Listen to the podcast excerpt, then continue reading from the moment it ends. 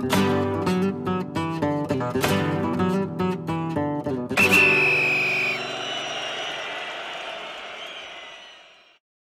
さん、こんにちは。ペリオディスタ小沢です。今日はですね、ちょっとお二人豪華なゲストを招きまして、えー、ラリーガの、えー、まあ皆さんもご存知かと思いますけども、カディスの、えー、カディスジャパンが、えーね、日本で SNS 中心にね、こう、積極的にやられているので、今日は実際に来ていただいていろんなお話を聞こうと思いますので、まあ、普段なかなかこういう機会も私もなかったので、えー、初めましてということなんですが、まずカディスジャパンの前田さん、はじめまして、よろしくお願いします。はじめまして。よろしくお願いします。それから先日まで、昨年までかな、えー、現地にいらっしゃった金子さん、はじめまして、じゃないか。この間挨拶しましたけれども、よろしくお願いします。よろしくお願いします。今日はカジスジャパンのお二人に、え、来ていただきましたので、まず前半に関しては、まあ、カジスというクラブと、まあね、まあ、プリメーラももう今年、昨年続いて2シーズン目で、えー、個人的にはアルベロ・セルベラ監督の、えー、メガネの配色であったりとか、ファッションがなかなか 好きなので、そんな話も聞きながらカディスのこと皆さんに知っていただきたいなと思うんですけども、まずは、えっ、ー、と、前田さん、えカディスジャパンの話をする前に、ちょっと改めて、えー、カディス CF、まあ、グローブデフットボールについて、ちょっとご紹介いただけますか？はい。えっと、そうですね、カディス CF について、えっと、歴史的なところでいくと、1910年に設立されて、えーまあ、去年で110周年と、まあ、歴史のあるクラブでしたと。で、まあ、先ほどあのご紹介いただいた通り、えー、昨シーズンプリメーラに昇格したんですが、プリメーラ昇格したのが、えー、と15年ぶりえー、だったというところで、あの、まあ、本当にかなり地方のローカルな小さなクラブが、こう、コツコツと、えー、頑張って上がってきたっていうようなクラブです。うん、で先ほどあの紹介しましたセルベラ監督、あの、メガネが特徴的で、地元のサポーターからもこうメガネ、メガネさんで愛称で呼ばれてるぐらい、こうあの愛されている監督で、彼が就任してから、えっと、5シーズンぐらいかな。えー、当時、彼が就任した当時は、えー、3部にいたんですが、ね、はい。が5シーズンかけてプリメーラまで上がり、で、昨年は残留果たしたというところで、うん、あの、本当に地方クラブがかなりこう頑張ってトップリーグで戦ってるっていうようなクラブになります。うん。まあ実際、金子さんは現地でね、こう、クラブスタッフとしてこうお仕事されたわけですけども、ちょっとまあカディスのクラブの前に、カディスっていう街、ちょっと僕もスペイン長く住んでたんですけども、行ったことがなくて、いや、行きたいなと思って、ね、夏には、まあちょっと今なくなっちゃってますけども、エル・カランサハイとかスペイン国内でも、ね、プレシーズンで一番国内だと大きい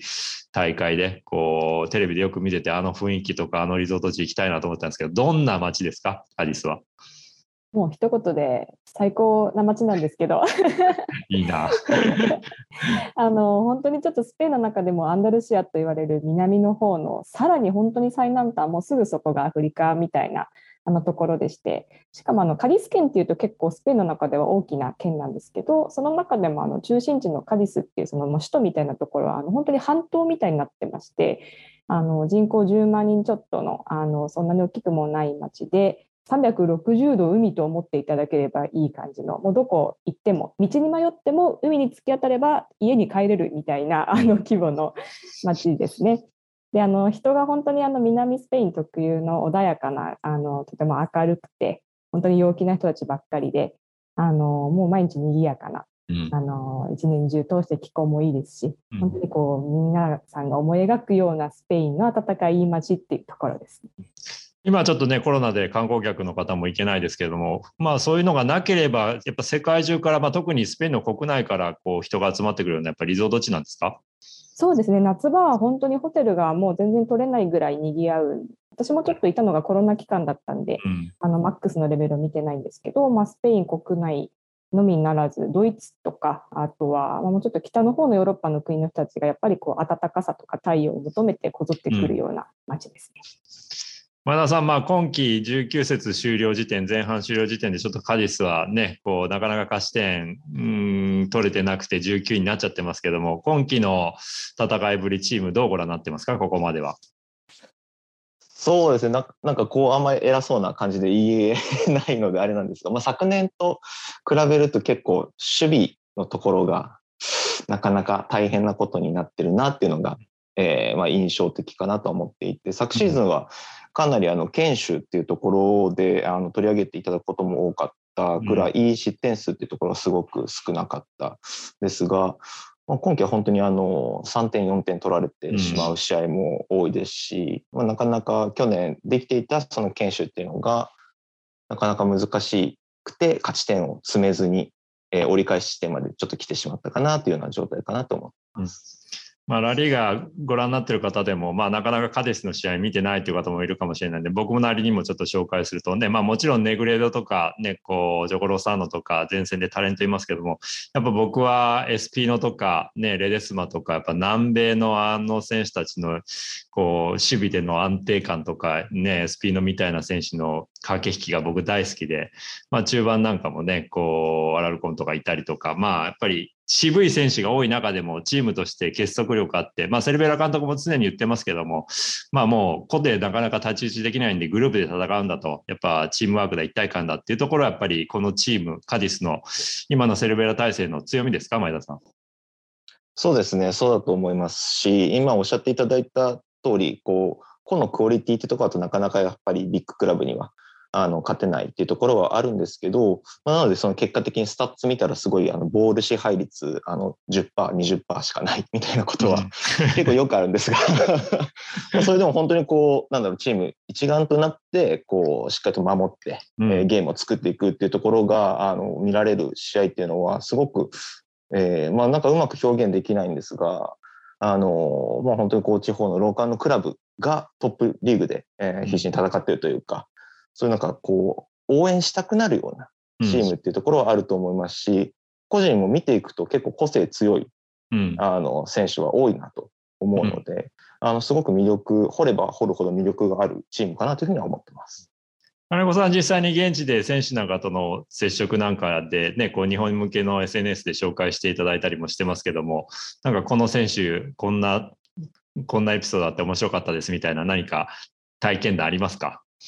あのカリス、実はですね、練習場が島の外にありまして、あ、そうなんですか。そうなんですよ。あの、クラブフロントスタッフは、こう、カランスタスタジアム、今、新しい名前、ネーモミランディージャと言いますけど、はい、スタジアムの中に、あの、オフィスがあるんですけど、練習場がちょっと島の外で離れてて、あの、基本的に私たちは、あの、あまり行くことがなかったんですけど、まあ、たまにあの、コンテンツの収録とかで、あの、同行させてもらうときに行くと、あの、本当にやっぱりアジア人がいることがとても目立つのでこう選手からしてもあなんか なんか知らない見かけない人がいるみたいな感じなんですけどその中ですごいあのほっこり印象的だったのがあのキーパーのレデスマ選手が、あのこんにちはっていうふうに声をかけてくれてあの東京オリンピックであの日本に行った時からすごくあの日本という国の綺麗さとかなんか整っているものとかすごい感銘を受けたみたいで、うん、その時からすごいあの気になる国に必ず日本を挙げてくれるようになったりとかして、うん、なんかそういったところがすごいあのほっこりとしたあの つながりを感じることができました。まあ、あと、スタジアムの雰囲気でいうと、金子さん、まあ、コロナでね、まあ、すべて、こう、フルフルになったタイミングで盛り上がってみたいなところは、まあ、まだマスクも着用義務ありますし、難しいと思いますけども、まあ、今期、ね、こう、まあ、最初の頃はあれかもしれませんけど、年末のところとかでいうと、それなりに人が戻ってくるスタジアムをご覧になって体験されたと思うんですけども、どんな雰囲気でした？あの地元の方たちからはとにかくカディスはサポーターが一番なんだっていうのをずっと聞いていて、行った当初はあの今おっしゃったようにコロナであの無観客の試合を見させてもらってたんですけどあの、まあ、昨昨年ですよね。あのようやく観客が戻ってみた時には本当にあのもうスタジアム中に声がこだます感じであとはこう私の知り合いもこう外から見てすごい感銘を受けてたんですけどとにかく激山自分のチームに対して激山 サポーター 過保護だみたいな表現をしてたんですけどあのとにかくもう何が起ころうがどんなプレーが起ころうが自分たちのチームの味方の応援をするっていうようなところがすごいカリスタと言われるあのゆえんなのかなと思います。そういう意味ではこう同じアンダルシアのねセビージャのセビージャとかベディスなんかまあ負けると結構荒くてブーイングもするしとかっていうけどもやっぱそこはもう愛情たっぷりなんですねカディスタは。そうですねもう頑張れみたいな 感じでしたね。前田さんその辺はやっぱりもう久々のプリメーラーで、まあ、去年もねこうあの戦力でセルビラ監督よくぞ残留してくれたっていうところもあってあまりこう期待値がそもそもやっぱりそんなに高く設定してなくて、まあ、みんな本当に一部残留すればばもう白紙物っていうようなスタンスでやっぱり温かく見守ってるっていう感じなんですかね。そうだと思いますね。本当にそのプリメーラでの出場経験がある選手も、本当一握りだと片手ぐらいなんじゃないかなと思うので、うん、まあ本当そのおっしゃっていただいた通り、あの限られた戦力で、こう、昨シーズンはコロナ禍だったので、完全に無観客試合だったので、セルベラ監督も、あのそのカディスタたちにこうプリメーラで戦うカディスを生で見てほしいっていうところで、あのかなり残留に向けてあの力が入っていたので、まあ、無事それが残留して、えー、まあ、かなって、まあ、観客も入れて見れるようになった現状っていうのはすごくよよくなったかなというふうに思ってます。まあ、ここからちょっとカディスジャパンの話について聞きたいと思うんですが、まあ、いろんなね、こう媒体でもこう出演されてお話になってるんで、ちょっと違う自分は切り口で、いやなぜカディスジャパンにちょっとね、こう出ていただこうと思思ったかというと、やっぱりこれまでラリーガも僕長く取材していて、まあ、日本人選手がポット入ったタイミングで、ちょっと日本向けになんかやろうぜみたいなんで、なんかじゃあ SNS の日本語アカウント作ったりとか、ホームページ日本語作ったりみたいな経験はしたんですけども、やっぱりこう、続かない。日本人選手がいなくなるともう、なんとなくこう、ね、こうフェードアウトしてしまうみたいなところが多くて、なかなか継続的になんかこう、ね、日本との架け橋になってやってくれるクラブが少なくなっ少なかった中で、やっぱカジスさんは、まあそうやってね、ね、こう日本人選手が全く現状でいないし、まあ、取る目処ないんじゃないかなと思って見てるんですけど、なんかそこ関係なしに、こう、カディスジャパンっていう形で、ね、こう日本支部も開いて、積極的に展開されてるっていうのは非常にこう、個人的には好意的に見ていて、まあ、だからこそちょっと取り上げたいなと紹介したいなと思ってるんですけども、前田さん、その辺はこう、カディスをのこう日本に広めようと思ったこうカディスジャパンを作るきっかけっていうのは改めてどういった経緯だったんですか？えっと、まあ、経緯としては、えー、19、2019年の、まあ、秋頃にですね、えっと、まあ、今日はあの、いないんですけども、あまあ、カーディスジャパンが現状7名体制であの動いてるんですが、うん、えー、まあ、発足当時4名いまして、まあ、そのうちの1人が、えーまあ、サッカー関連の仕事もあって、まあ、スペインとこう、えー、交流する機会もある中で、えーまあ、要は海外クラブ、えー、海外展開をまあ考えるようなクラブさんを紹介して、えもらった中の一つがカディスだったっていうのが一番最初のきっかけにはなってます。なのであの結論として僕ら側からこうカディスっていうところにコンタクトを取りに行って、でカディスを広めようっていうふうに動き出したわけではないっていうのはあって、どちらかというと話を最初にもらった時はあの本当カカディスってどこですかっていうところが あの本当申し訳ないんですけどそういうところが最初だったんですが、まあのゆくゆくこう調べれば調べるほど、えー、で実際にクラブの方のお話を聞けば聞くほど、うん、本当にこうなんか魅力というかこう違った切り口違った切り口っていうのはそのサッカーだけの魅力であったりとか、うん、日本人選手がいるからっていうような形以外の切り口での発信っていうのがすごくなんかやりややりやすいという言い方をしてもあれなんですけど、うん、やりやすいというか、まあ、魅力が本当にあるなと思ったので、まあ、当時あの補足した時も、まあ、2部で昇格争いをしているような状態だったので、あの本当にその4人の発足メンバーの中では、もう長い目で行こうと。うん、あのもう本当、プリメラに上がれるかもわからないし、2部は。というような、そこまでこう、なんていうんですかね、あの、ポジティブにこうガンガン行こうぜというよりかは、本当にカディスっていうクラブ、そしてカディスっていう街をこう徐々に徐々に日本に広めていければいいよねっていうところからスタートさせてもらったっていうところですね。うん、実際にどうですか、こう一部に上がったら、日本でのそういう取り上げ方とか、こう反応なんか変わりました？2部から1部って上がるっていうのは。やっぱり変わりましたね。あの、当然試合を見れる環境にもなったっていうのがまず第一あると思いますし、うん、それこそ本当にビッグクラブと対戦して、うん、本当に運が良かったな、僕ら側から見ると運が良かったなっていうのは、昨シーズン本当に先ほど紹介したいただいた通り、成績もよく、うん、結構いわゆるビッグクラブに対して勝ち点を 拾うという、もう本当ジャイアントキリングと言われるものがあったりとか、あとは日本人選手との対戦、うん、えー、まあ、久保建英選手だったりとか、うん、そういうところであの話題作りをしやすいタイミングがあの多くあったので、うん、本当にそういう意味ではすごく取り上げてもらいやすい環境になったかなというふうに思ってます。うん、金子さんこうのジョインっていうのは、ちょっとその発足とはタイミングがずれて、ちょっと遅かったんですよね。どういったきっかけで金子さん自身がそのカジジャパンにジョインされることになったのかの経緯を教えてもらっていいですか？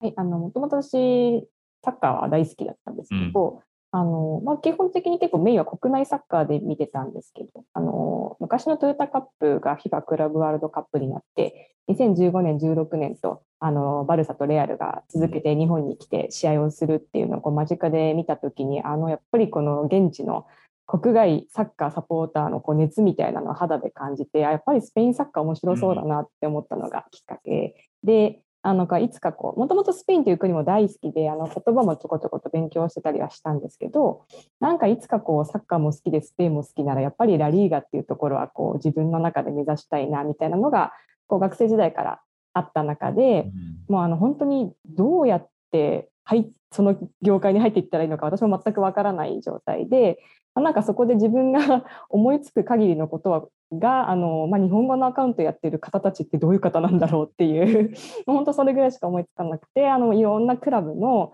日本語アカウントだったり日本マーケットでのあの事業とかを見ていた時にもうカディスのコンテンツがものすごく異様だったんですよね、うん、当時2部で 日本人もいないし。そんな中であのツイッターだけじゃなくてポッドキャストって音声メディアに手を出したりとかあの当時はまだあんまりスポーツ業界でノートをやってるところもなかったと思うんですけど、うん、ノートであの記事を上げてたりとか、うん、もうとにかくあの運用してるメディアも異様でしたし、出してるコンテンツも異様でしたし、とにかくあの異様だなっていう違和感ですね、最初の印象は。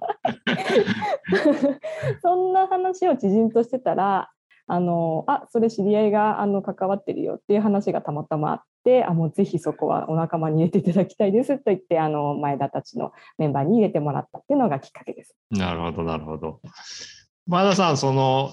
ね、金子さんが多分いい意味でいいよっていう言葉を使お使いになったと思うんですけども、そのまあ4人で立ち上げになって、カディスジャパンの、まあ日本でね、カディスを広めようっていうところになっ、まあ、数年経ってるわけですけども、その立ち上げ当初からこう意識していることとか、まあ、どういう思いでこのカディスジャパンこう運営、運用されてますか？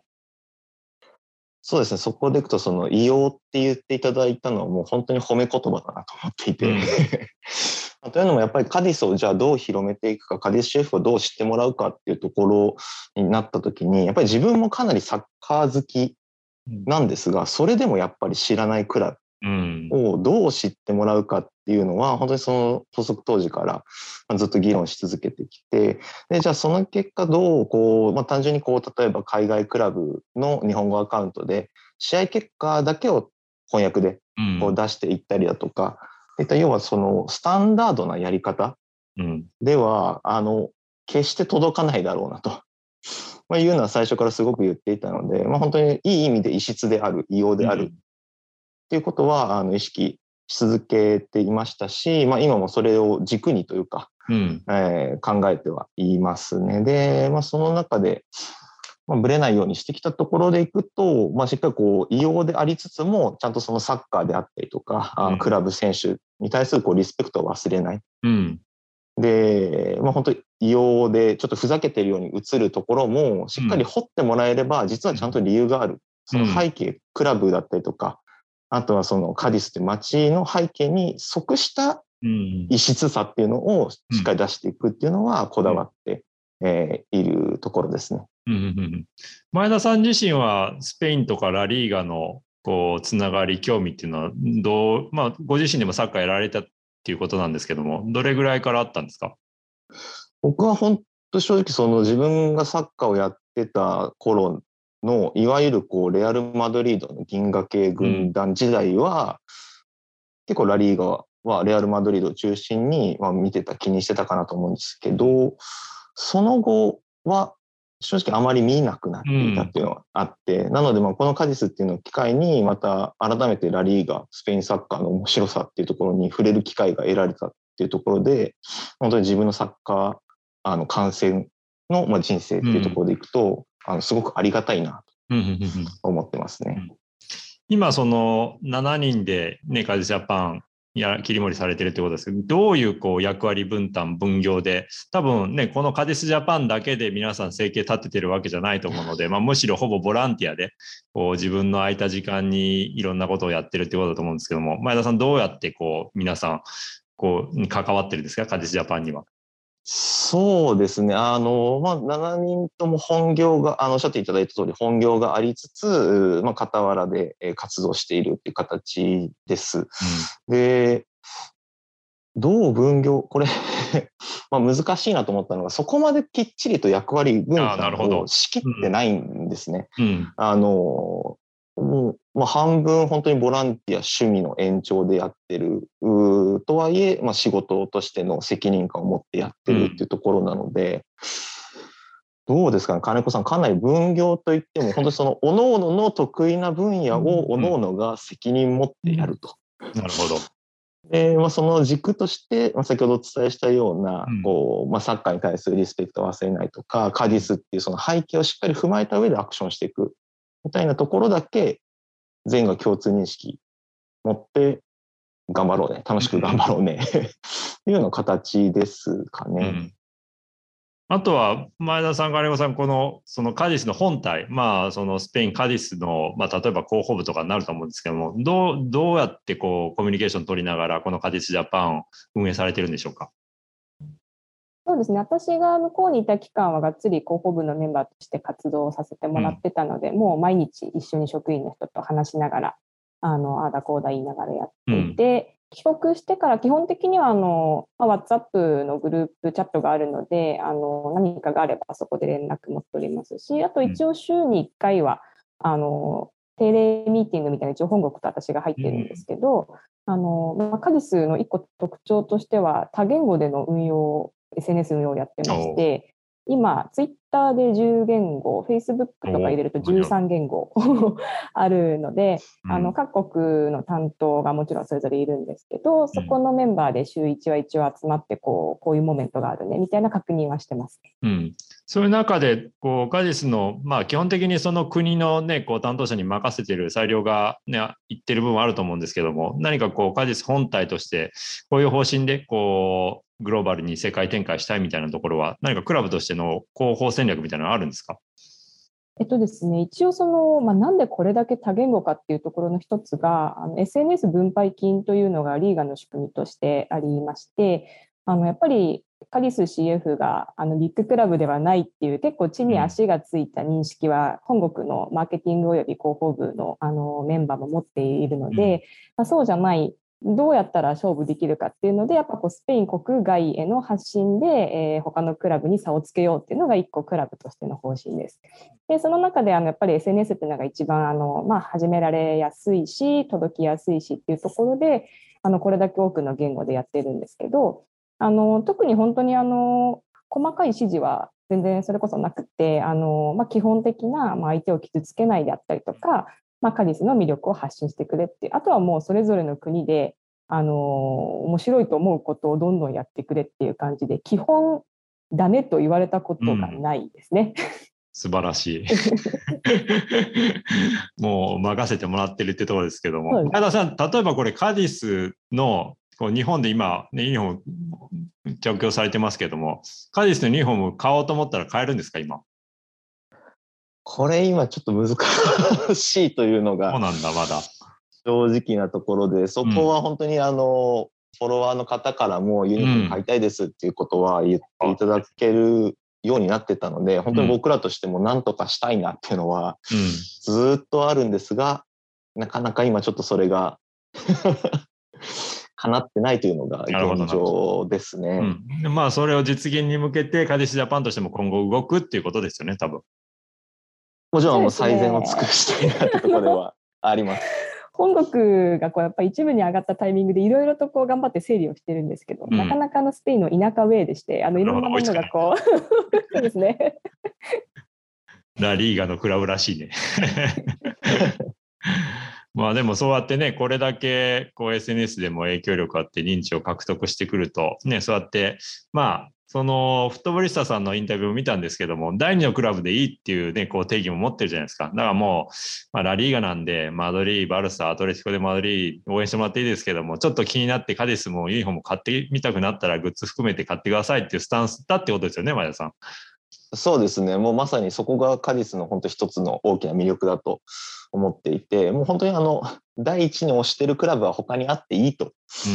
いうのが、うん、なかなか僕僕個人としても結構カルチャーショックだったというか、うん、結構やっぱり僕も日本のサッカー J リーグあの結構コアな方だと思っていて、うん、そうなってくるとこうなんですかね複数のクラブ応援してるでなんとなくこう言いにくいというか、うん、ちょっと浮気かなみたいなイメージって個人的にあったんですけどその中で本当にそのクラブのこうトップの人たちが、もういや僕たちはもう第2のクラブ、うん、2番目でいいんだと。でおっしゃっていただいた通り本当にビッグクラブがある中で、まあ、ちょっとカディスってとこ気になって、まあ、好きになってくれたらそれで OK だよ。っていう考え方は本当に地に足がついてるというか、うんまあ、自分たちの立ち位置をしっかりと分かった上でそれの中でしっかりこう自分たちのこう、まあそえー、ブランドっていうのを確立しようとしてるというところがすごくまあ魅力的だなと思っていたので。うんなので本当にいろんなラリーガの中のクラブを応援している方もいると思いますし、プレミアだったり他のあのリーグのクラブを応援している人もいると思うんですが、まあ、そういった人たちがこう第2のクラブ、まあ、2番目に気になるクラブとしてこうカディスをフォローしてくれたのも本当に嬉しいなと。うん前半の最後の質問したいんですけど、前田さん、こう今後、カディスジャパンとしてこう考えている日本での展開とか、こうちょっと挑戦したいこと、まあ、例えばね、ペーニャ作るみたいなことも、個人的には全然ありなんじゃないかなと思って見てますけども、何かありますか、今後に向けては。そうですね、まさにそのえーと、いろいろ考えている中の一つにペーニャの話もありますしこう僕らが運用し始めたところの直後からこうコロナになってしまって、うん、なかなかこうリアルでのイベントだったりっていうのが仕掛けられない状況になってしまったので、まあ、それこそ本当ペーニャでのこう例えばじゃあ感染会であったりとか、うんあとはカディスが、まあ、前段でご紹介させていただいた通り、その観光都市としてもすごく魅力的、ビーチもあって、歴史的なものもいっぱいあるっていうところで、本当にそのカディスへの観光の中で、うん、えー、じゃあまあカディスの試合も見ておこうか。まあ、いわゆるスポーツツーリズムみたいなところもあの仕掛けられるようになっていきたいなというふうにはあの考えています。うん、金子さん、カディスに行こうと思ったら、日本からだとまあ、まずマドリードとかに行ったとしたら、どう、どう国内移動したらカディス一番アクセスいいんですか？そうですね、めちゃくちゃ行きづらいんですけど、マドリードに飛んでいただいて、うん、マドリードから高速鉄道で、うん、えー、南下していただくのが一番シンプルです、ね、セビージャ行ってってことですか？そうですね、あの直通で一応あるんですけど。あ、アベ通ってるんですか、はいアベ、えっとですね、セビージャまでが、こう、アベ、うん、アベな感じの高速で行け、うん、そこから、こう、ちょっと鈍行みたいな。なるほど。一応、一本で行けるようにはなってます。うん。5時間ぐらいです。うん。まあ、でもちょっとかかりますね。まあ、でもそれぐらい時間かけて行った方が行った価値ありますからね。わかりました。